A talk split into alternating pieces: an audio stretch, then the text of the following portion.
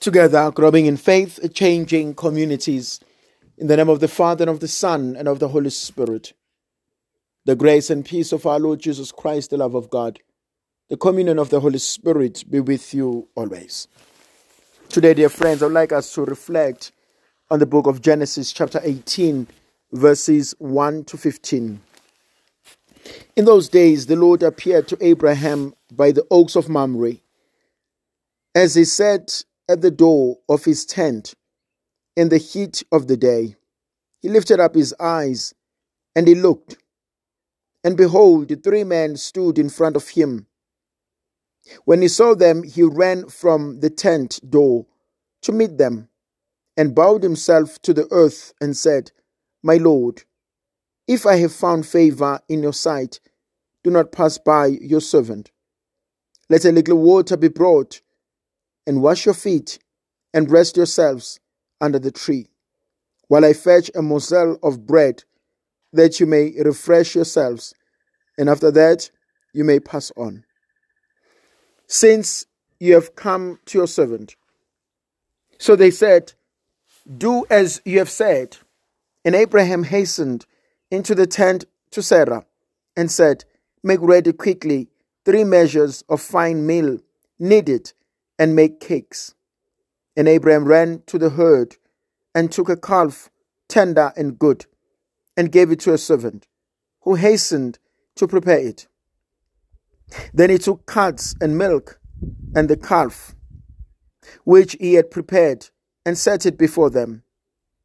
And he stood by them under the tree while they ate. They said to him, Where is Sarah, your wife? And he said, She is in the tent. The Lord said, I will surely return to you in the spring, and Sarah your wife shall have a son. And Sarah was listening at the tent door behind him. Now Abraham and Sarah were old, advanced in age. It had ceased to be with Sarah after the manner of women. So Sarah laughed to herself, saying, After I have grown old and my husband is old, shall I have pleasure? The Lord said to Abraham, Why did Sarah laugh? And say, Shall I indeed bear a child now that I'm old? Is anything too hard for the Lord? At the appointed time, I will return to you in the spring, and Sarah shall have a son. But Sarah denied, saying, I did not laugh, for she was afraid. He said, No, but you did laugh a few things here that are worth noting. The humanness of Abraham, the generosity of Abraham, the hospitality of Abraham. They're so beautiful.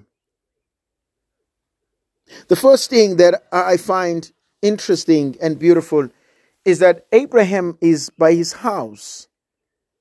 And he notices these three people, by the way, who are strangers. He doesn't know them. Only us know that it's the Lord. He doesn't know.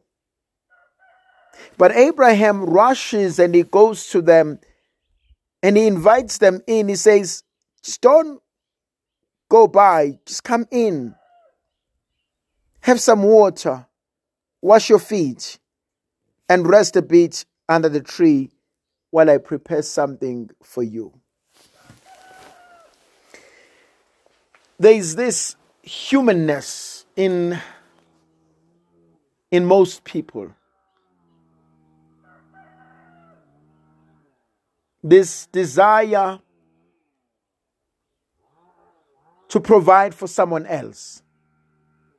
And and and you find this. I mean, I remember seeing this as, as a child growing up. I mean, growing up at home and in many families, hence for me, this is normal. You don't let someone come into the house and leave without offering them anything to eat or let alone to drink. It is frowned upon. I, I know it in, in, an, in an African culture, in a, in a South African African culture, where if somebody comes into the house, give them something to eat, give them something to drink. But you also find this in the scriptures, where Jesus is in the wilderness and with the people, and he says, We cannot let them go home like this. We have to provide for them. And the disciples are saying, But Lord, we have not enough. Even if we were to take from the funds, it will still not be enough. But Jesus insists give them something to eat. You know, there's so much food in the world. There shouldn't be people who are starving. There's so much. If only we stopped being greedy and we are willing to share. You know, often going into a restaurant, you know, we could go with friends, depending how many we are. And we can order a good plate of food good drink.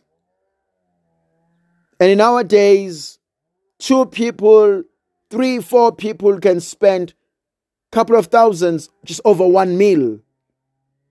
And there's nothing wrong with that. I'm not, I'm not talking against that. But I'm also saying there's still so much that we could do for others. There are families who are battling who don't know where their next meal will come from. There are children who cannot be at school because they just don't have school uniform. They don't have school shoes. There are young women coming of age who struggle, have no sanitary towels, have no basics of hygiene. And yet, there's so much that is wasted every day.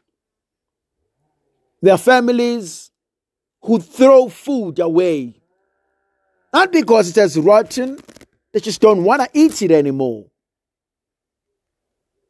Imagine if each one of us took a responsibility and made a resolution I will provide for those who are less fortunate. And there may be some of us who say, But Father, I do want to provide, but I just don't know where to go. And that's true. You may not know. But there are some of us who do know the people who are in need. The people who are starving.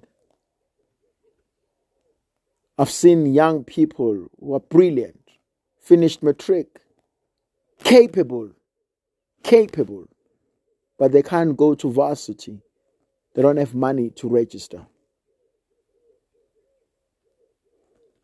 And so the question is what can I do to alleviate poverty? Yes, it's all good and well to say it's the function of the government, and that's true. But I think from a, Christian point of view, it is a Christian duty. Matthew 25. When I was hungry, when I was sick, when I was thirsty, when I was in prison, when I was naked, where were you? But Lord, we didn't see you. Insofar as you did it to the least of my brothers and sisters, you did it to me. It is a Christian duty to look after those who can't look after themselves. What is my contribution? How am I helping the other person to live a better life? And I'm taking from what I have. I'm sharing from what I have. May the Virgin Mother of God continue to be with us, to protect, to bless, and to guide us. The Father, the Son, and the Holy Spirit. Amen.